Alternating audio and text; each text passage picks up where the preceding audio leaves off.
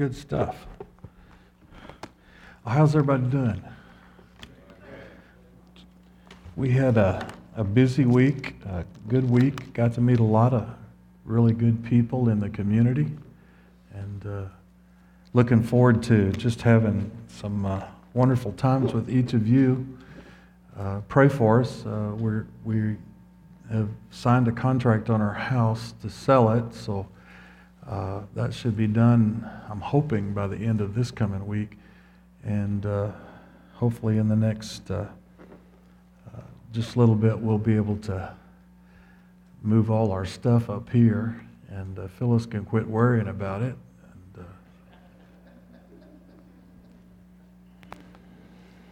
And, and just help us pray that way, would you? That we could find the right house that God wants us to have. And we're so grateful to the church, uh, the board, for allowing us to stay in the uh, uh, guest quarters. That's a blessing to us. And everyone who's been so kind to us, thank you. And uh, we appreciate uh, your kind words, uh, cards that you've shared with us, and gifts that you've gave to us. Thank you so very, very much. You've made the transition easier for us. Thank you for that. Well, if you take your Bibles, uh, we're going to look at the second installment of uh, the message that we began last week, talking about lordship lessons. Psalms chapter 23 is our uh, key passage of Scripture. We want to read that again this morning, and then we're going to uh, look at a, a couple of other passages. Last week we talked about the fact that God directs us in order to define us. The Lord is my shepherd, I shall not want. And then he leadeth me uh, beside the still waters, maketh me lie down in green pastures, he restores my soul. The idea of God's direction in our life is that it teaches us of the relationship of shepherd and sheep. We are totally dependent upon God. As a Christian, we are not people who believe that we are able to do all things by ourselves. We are not self sufficient. The Word of God teaches us that our blessing and our help comes from the Lord. So we are, we are totally dependent on Jesus. And as a shepherd would, would lead his flock, so God and the Lord Jesus Christ are directing his people. We learned some really beautiful things about that last week. Now, today we want to look a little bit further into this passage of Scripture. Let's read it together. The Lord is my shepherd, I shall not want. He maketh me to lie down in green pastures, He leadeth me beside the still waters. He restoreth my soul. Remember, the word soul there is literally a word that means mind. He restores my mind. He leadeth me in the paths of righteousness for his name's sake. Yea, though I walk through the valley of the shadow of death, I will fear no evil, for thou art with me. Thy rod and thy staff, they comfort me. Thou preparest a table before me in the presence of mine enemies. Thou anointest my head with oil, my cup runneth over. Surely goodness and mercy shall follow me all the days of my life, and I will dwell in the house of the Lord forever. In Job chapter 23, verse 10. I want to read just one passage of Scripture Job 23, verse 10. But he knoweth the way that I take. When he hath tried me, and that word tried is a Hebrew word nasah, and it means to test. So you could actually read it. But he knoweth the way that I take. When he hath tested me, I shall come forth as gold. And then in the New Testament, I conclude this morning with 1 Peter chapter 1 verse 7 that the trial or testing of your faith, being much more precious than of gold that perisheth, though it be tried with fire, might be found unto praise and honor and glory at the appearing of Jesus Christ. Father, thank you for your word today. We just ask the Holy Spirit to help us in the next few moments of time. We pray, O oh God, that you would speak to every heart and every life. Captivate us, Lord, right now. Don't let our attention be misdirected. Don't let us be unfocused. Holy Spirit, bring us under your power and your persuasion, and grant unto us that we might have ears to hear what you are speaking in this service. In Jesus' name I pray. Amen. The second Lordship lesson that I want us to get a hold of today is He defends us in order to develop us. He defends us to develop us. Now, notice with me in verse 4 Yea, though I walk through the valley of the shadow of death.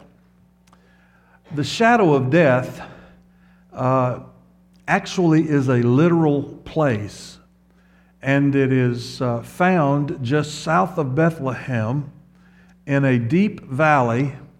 And uh, the shepherd boy David, I am sure that when he wrote this psalm, was contemplating the many trips that he had taken watching his father's sheep, uh, taking them to and f- from pasture. And uh, south of Bethlehem, there's, as I said, this deep chasm. And it uh, was a place where wild animals thrived. It was a place where thieves and thugs and robbers often made their uh, dwelling.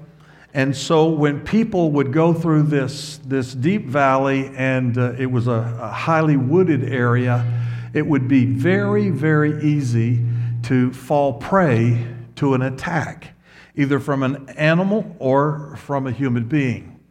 So, this valley of the shadow of death, David was not necessarily just talking about the opportunity to die. He, you could actually say it like this Yea, though I walk through the valley of imminent danger. Everybody say that with me imminent danger. Now, I don't know about you, but we live in an imminently dangerous world. Uh, I, I tell you, you can have something happen to you in a split second, and you don't even have time to think about it, correct it, or prevent it it just takes place. Life is very fragile. And David was contemplating as he was taking his sheep from one place to another, going through this valley of imminent danger. I want us to look this morning at the words that are used here, and I believe the Holy Spirit was very particular. Number one, he says, I walk through the valley of imminent danger. Everybody say walk. Now, walk is important here because it, it pictures not a hurried up thing, not a moment or just a, a quick passing of time. He is saying, I'm walking through this place of imminent danger. The word walk here speaks of process.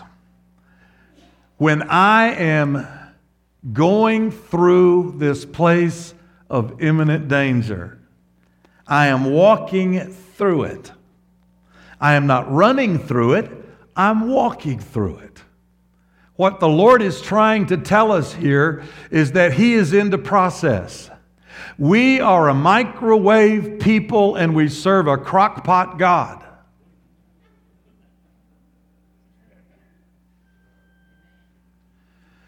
I had a deacon in my second church, and he, uh, he would always say it. He'd say it jokingly, but he, he, he, he was trying to make a point. He, he would always say, Pastor, if there's anything wrong with God, it's that He's slow. And how many of you'd wave your hand at me if you understand?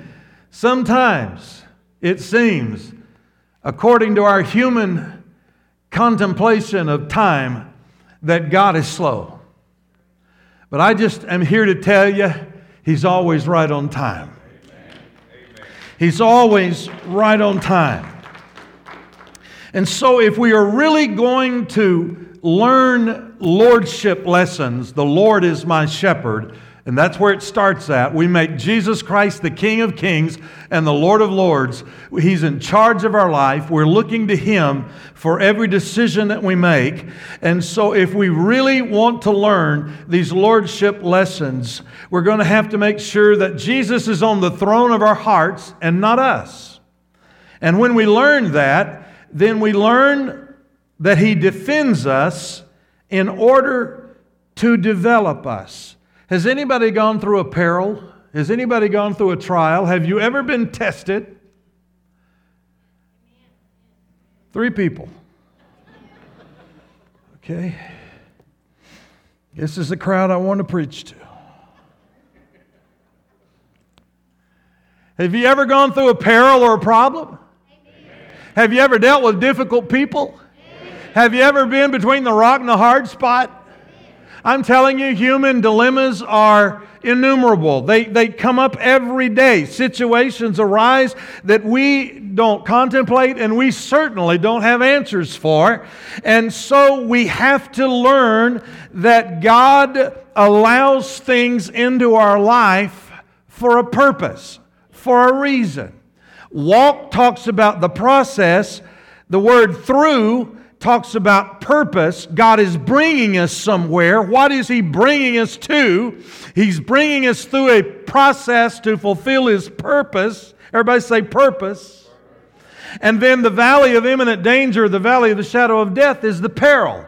And those three things, the, the process, the peril, and the purpose, are so vitally important to us as we develop our faith. If we don't have the process, we will never get to God's purpose. If God doesn't allow testing or perils to come, our faith will never grow. We will always be impotent in our faith. We will never have a powerful faith. We will never develop our faith. We will never develop our relationship with God. You see, the reason I, I, I know my wife loves me is because of the stuff we've been through together. She's stuck by me through thick and thin. She's been there when things were good, and she's been there when things are bad. She's just like the Lord. God never leaves us. He never forsakes us. He promises that He will always be with us, whether it is good or whether it is bad, whether the sun is shining or whether it's raining. God is a faithful God. Our problem is, is that we've always got our eyes on the peril rather than understanding God is taking us through a process. He defends us to develop us. Let's talk a little bit about the process. Daniel, one of the most powerful examples of people of faith in the Old Testament and even in the New Testament. Daniel in chapter 1, you remember, he's among the Chaldeans. Nebuchadnezzar is king.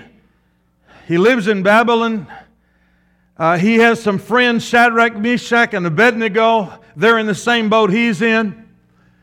And these are young Hebrew men. And they are challenged to forsake their faith. They are challenged to forsake and leave behind the way of life that they have grown accustomed to. They are being Babylonianized, if you will.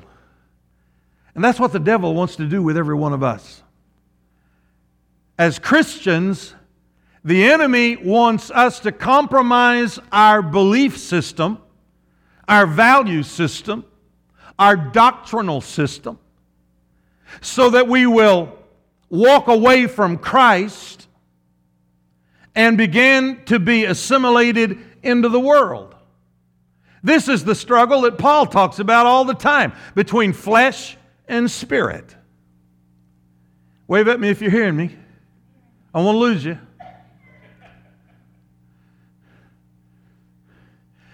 Paul says that we constantly are in a warfare between flesh and spirit. God wants to have lordship in our lives, but the devil wants to make us and cause us to walk away from that and follow the ways of the flesh.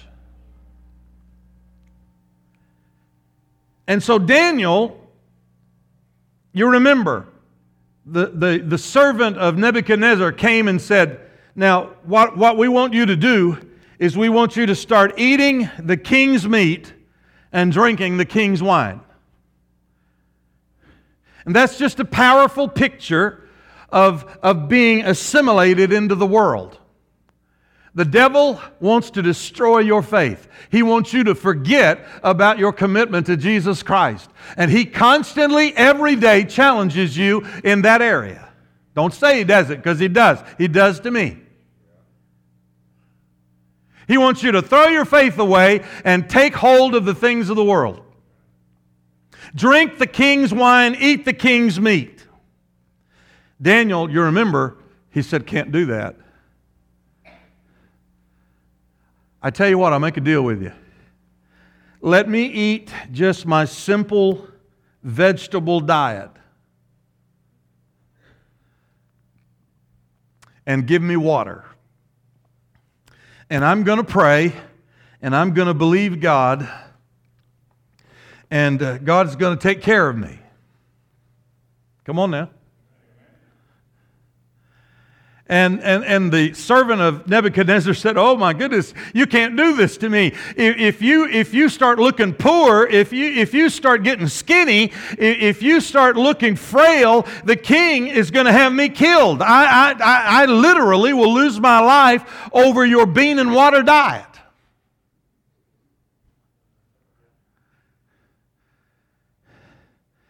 Daniel said, I'll tell the king what I'm doing if it doesn't, if this doesn't work. I'll, I'll, I'll reveal to the king. And so you remember 10 days later, after beans and water, and everybody else eating the king's table and the fare from the king's table, the Bible said that Daniel was as fair and as strong and as handsome and as good looking and as powerful as the other guys who were eating at the king's table. Now, I want you to see this. Daniel not only tested himself and his faith, but he was testing God. He was testing the Lord. Not tempting God, but testing God. What does the Bible say? Try me and see if I will not do this. Isn't that what God says about tithe paying? Test me and see if I won't do what I'm telling you I'll do.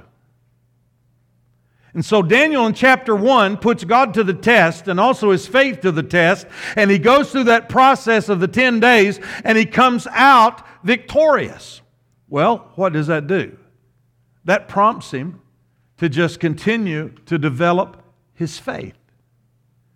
You remember in chapter uh, 3, he saw the three Hebrews, Shadrach, Meshach, and Abednego, refuse to bow down to the idol of Nebuchadnezzar. You remember that story? All the people of the uh, uh, princes were called together, and, and the people called together in this great assembly, and, and the statue of Nebuchadnezzar was revealed, and, and the trumpet sounded, and everybody bowed except Azariah, Mishael, and Hananiah, the three Hebrews, friends of Daniel.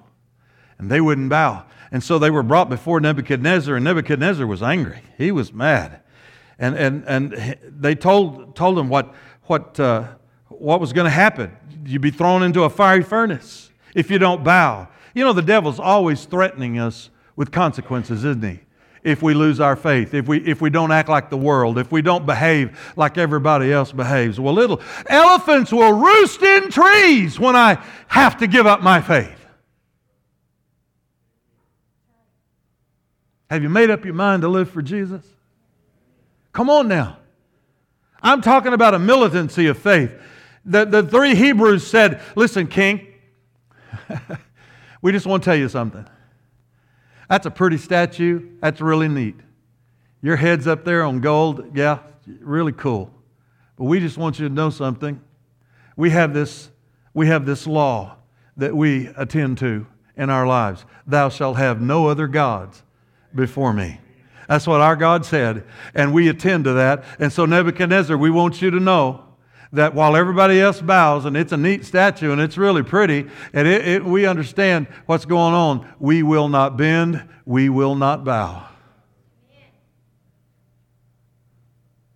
And listen, King, we know you got intentions on throwing us into this fiery furnace, but our God is able to deliver us.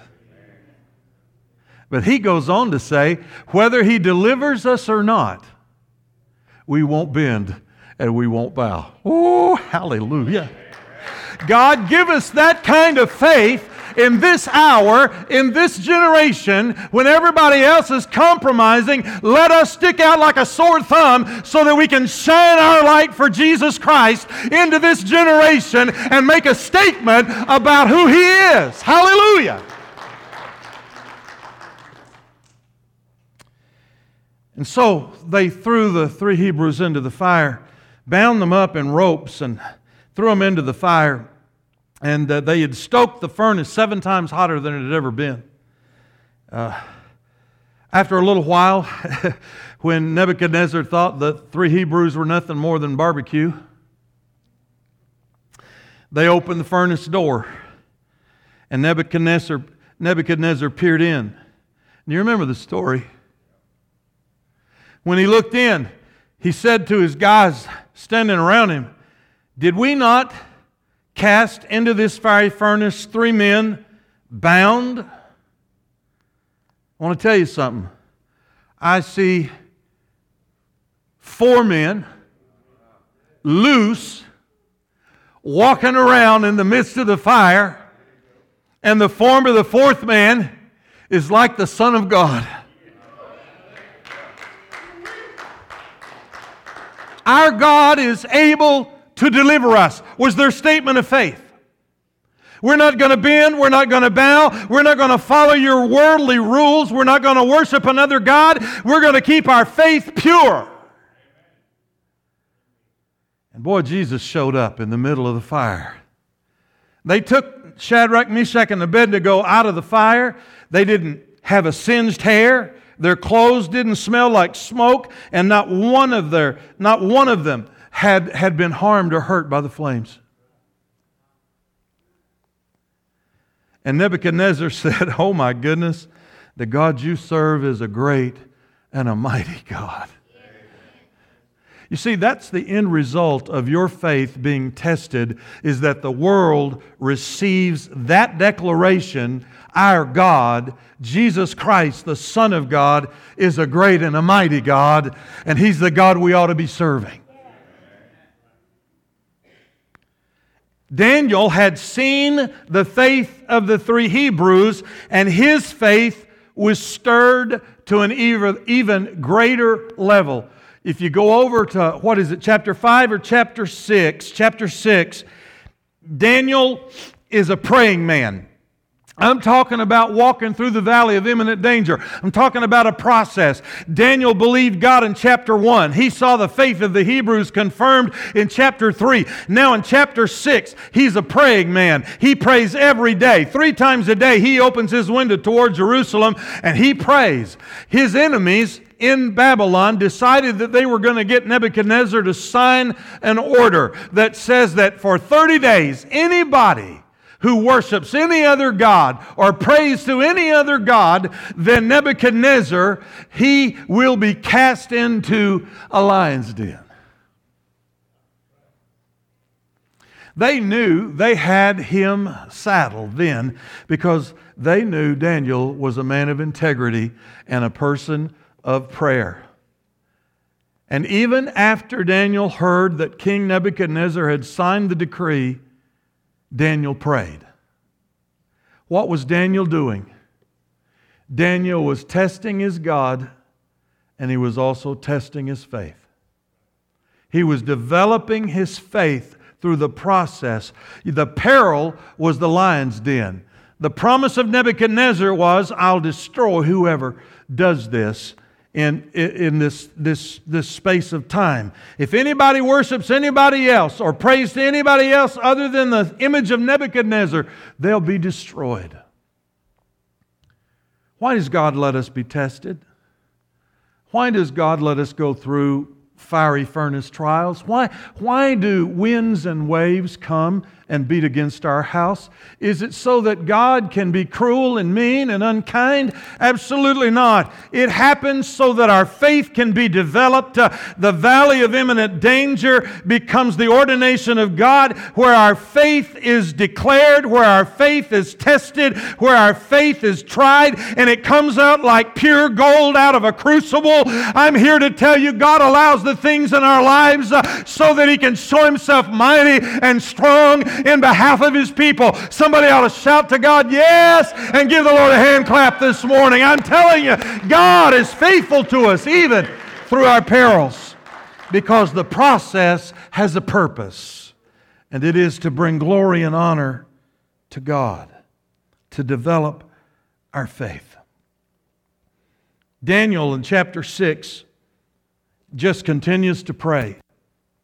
And so that day he opened his window after the declaration and the decree of Nebuchadnezzar had been signed, he continued to pray. Has the devil ever told you, you might as well quit praying? Why don't you just give up? There's no need to believe me. Last week, sitting right over there uh, behind, well, about where Brother Sanson's at, my wife's brother sat. They came to be with us on our first Sunday here. That whole row was her family. And the, and the man st- sitting on the, on the outside, on this side of this center section, his name is Royce. Royce was called to preach when I was. We both got our uh, Christian workers papers, which is certified minister now, but uh, back then it was in 1973, October, we got our Christian workers papers. I was, uh, both of us were 18 years old.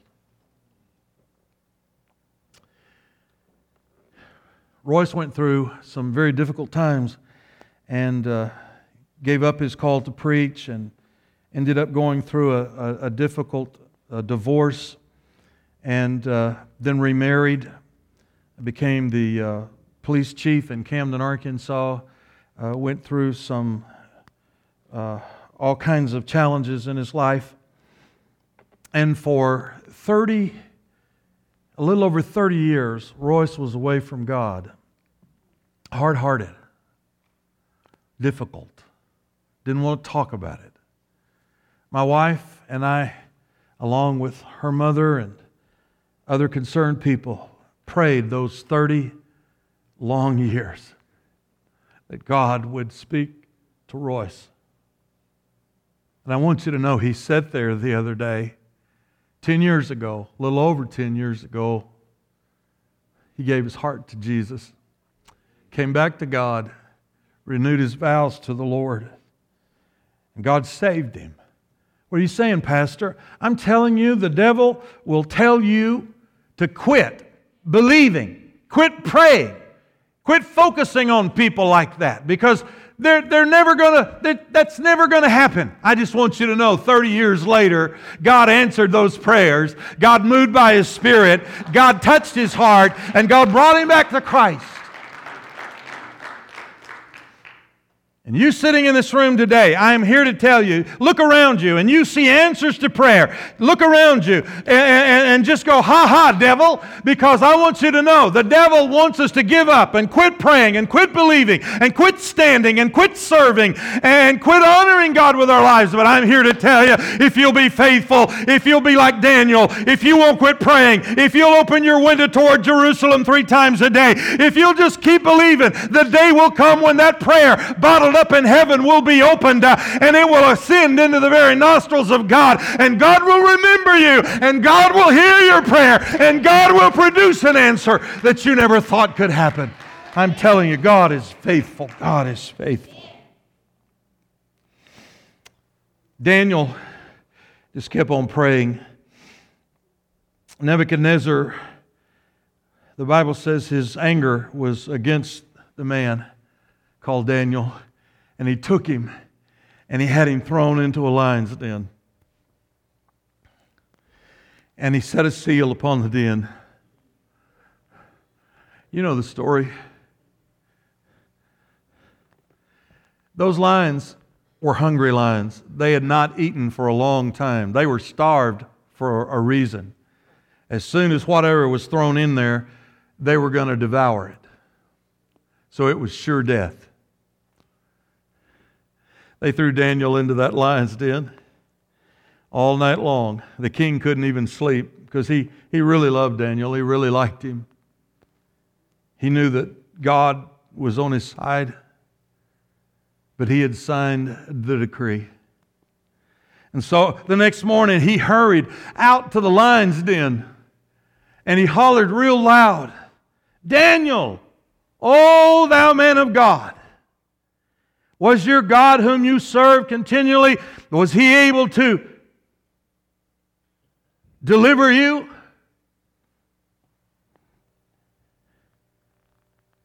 O king, out of the out of the lion's den. He's got his ear bent low, Nebuchadnezzar. Out of the lion's den. O king, live forever.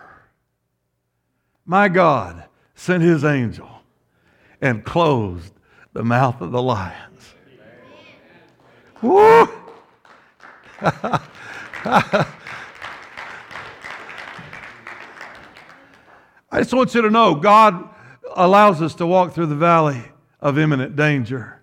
And there may be lions' dens strode all along the way, but our God can send an angel to close the mouth of the lions. God promoted Daniel made him. And, and those guys that had signed the king's decree or, or it, it caused that to happen, plotted against Daniel, guess what happened to them? The king had them thrown into the lion's den. Not just them, but their wives and their children. They were wiped off the face of the earth. What are you saying, Pastor? I am here to tell you that God defends us. He's, he closed the mouth of the lions. He caused the bean and water diet to prosper the man of God. He, he walked into the fiery furnace with Shadrach, Meshach, and Abednego. Why does he do that? He defends us. Everybody say, He defends me. He defends me in order to develop me. He defends me to show me that He loves me. He defends me to show that His word can be trusted. He defends me so that I will not give up in moments of trouble and problem, that I will stand for God and be a believer in the midst of a world that does not believe. Why? So that I can declare to those around me that our God reigns, uh, that He is the real, the true, the one, the living God, that Jesus Christ is the only way to God. He defends us to develop us. He walks with us. That's the process. The imminent danger is the peril, and the word through is the purpose. Notice he says, I will fear no evil. You know, this is the issue with everybody who follows Christ. We will either move in faith or we will move in fear. Fear is the opposite of faith, faith is the opposite of fear. You can't be filled with fear and faith at the same time. I remember a man who was an alcoholic telling me his story of how he got delivered, and it's the strangest thing I've ever heard. He decided one day he was going to quit drinking. He just went cold turkey. You know what he did? He drank a gallon of buttermilk every day. He found out if you're full of buttermilk, you can't be full of whiskey.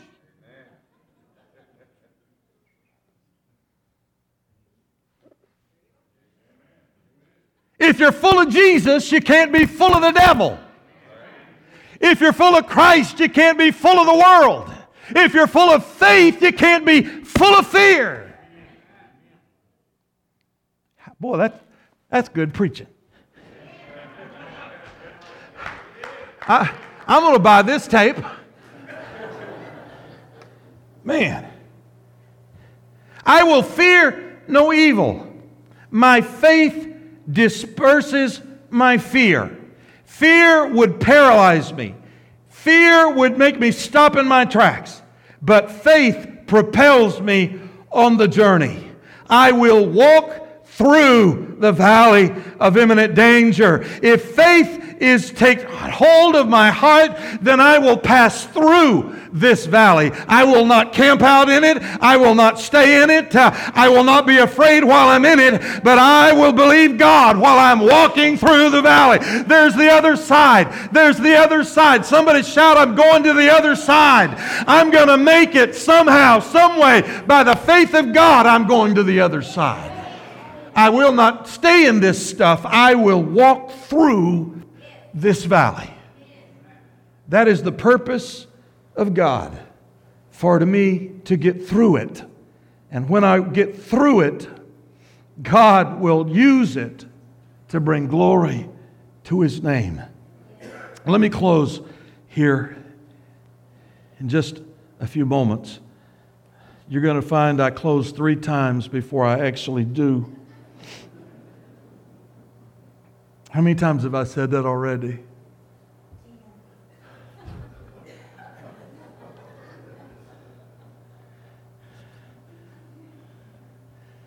He that findeth a wife sometimes finds a good thing. Now, always finds. As Glover 2 and 4 there. Notice, notice it says, I will fear no evil because thou art with me.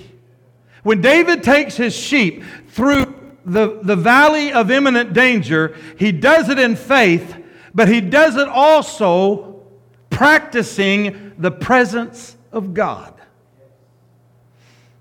I want you to know something. Every day when you get up as a believer, you should practice the presence of God. What, is, what does that mean, Pastor? That means when you, when you pray, you are believing that God Almighty is bending his ear to listen to what you're saying. And you're going to get still enough so that you can hear what the present God is saying to you. You're practicing his presence. When you get in the car, be careful if you're, if you're a spirit filled Christian and, and, and you like worship music or you like good preaching. I either keep preaching tapes or worship music on in my truck all the time. And, and sometimes if you see me go down the road, I, I may have one hand up. And, and, and just take it that I'm waving at you, okay? Just take it. But I'm really not, I'm worshiping. What's bad is when you get both hands up and you got to let Jesus take the wheel. Anybody remember that song? That was the Underwood song, wasn't it?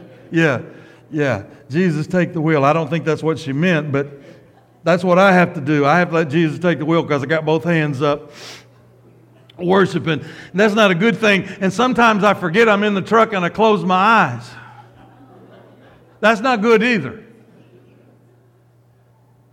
But I'm telling you, friend, I have discovered, I have discovered that when you practice His presence, when you sing to the Lord of glory, His glory comes to where you are.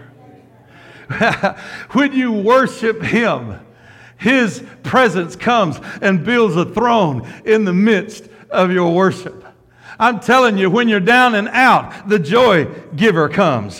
When you're sick in your body, the healer shows up. Woo! Hallelujah.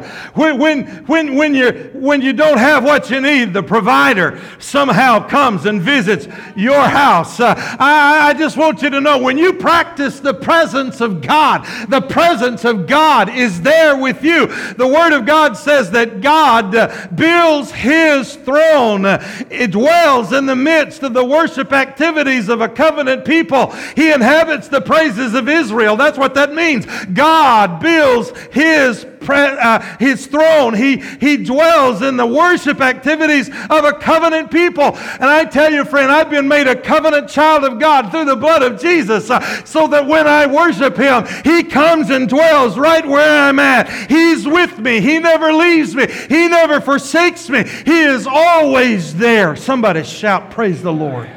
Glory to God. Thou art with me. That's why I'm not afraid. That's why I'm not afraid. I remember growing up, I have three brothers, and we're, we're uh, the first three. I was born in March of 55. My brother was born in uh, November of 56, and then my next brother was born in October of 57 so that we're just kind of doorsteps. And then my mother and father got a crazy notion that they wanted to adopt another boy. And so when in 1964, my baby brother Terry came to live with us. It's nine years between me and him. And he grew up in a different world that I grew up in, and I, I never have forgiven my parents for that.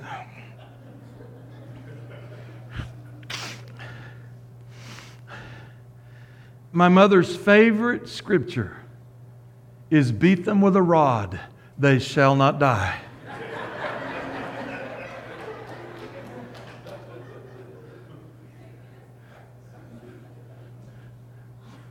Everywhere my mother went,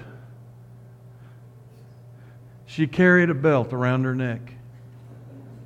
She never wore jewelry, never wore a watch, barely wore a wedding ring. But everywhere my mother went when she was raising us, she had a belt around her neck. And it wasn't, it wasn't in vain either. My mother was a swinger and a half. Wow! Spare the rod, spoil the child. I hate Bible passages like that.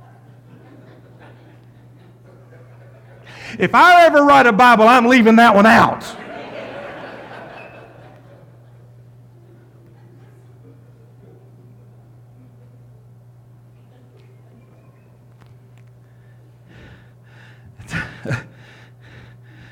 My mother didn't carry the, she didn't bear the sword in vain.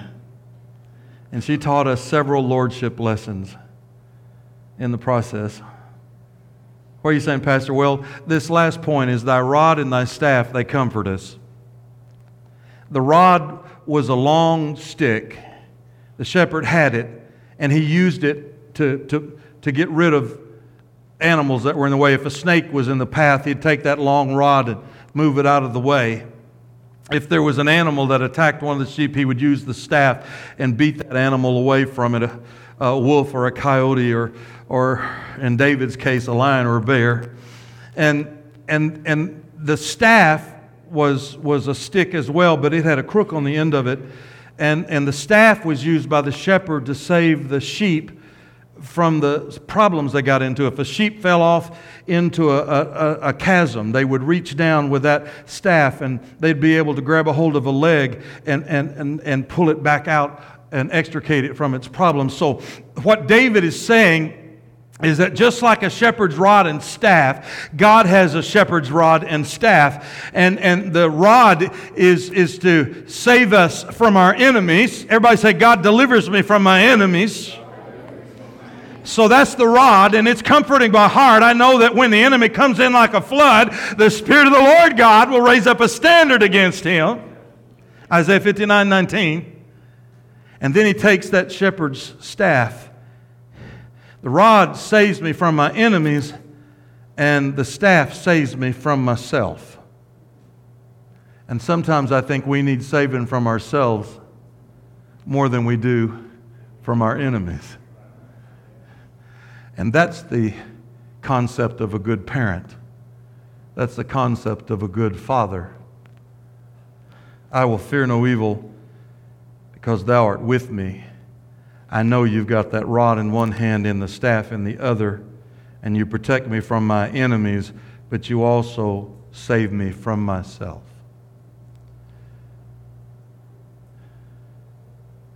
Have you learned that powerful lordship lesson?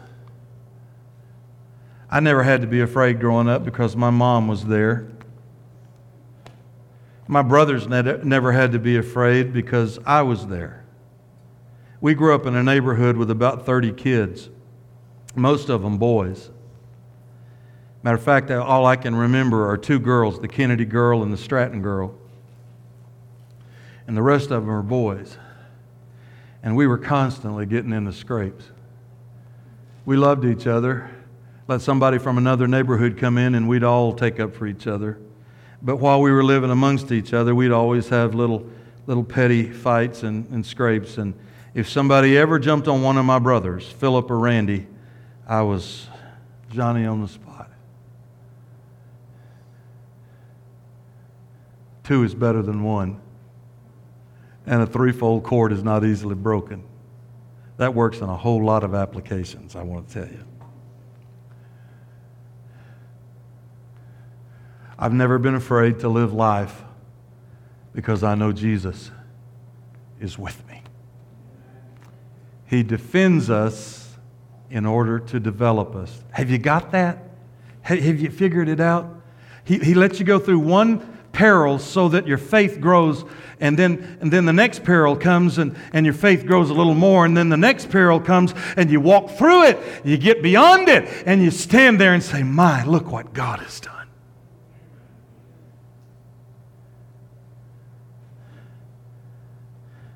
Let's pray this morning, could we? Father, in the name of Jesus.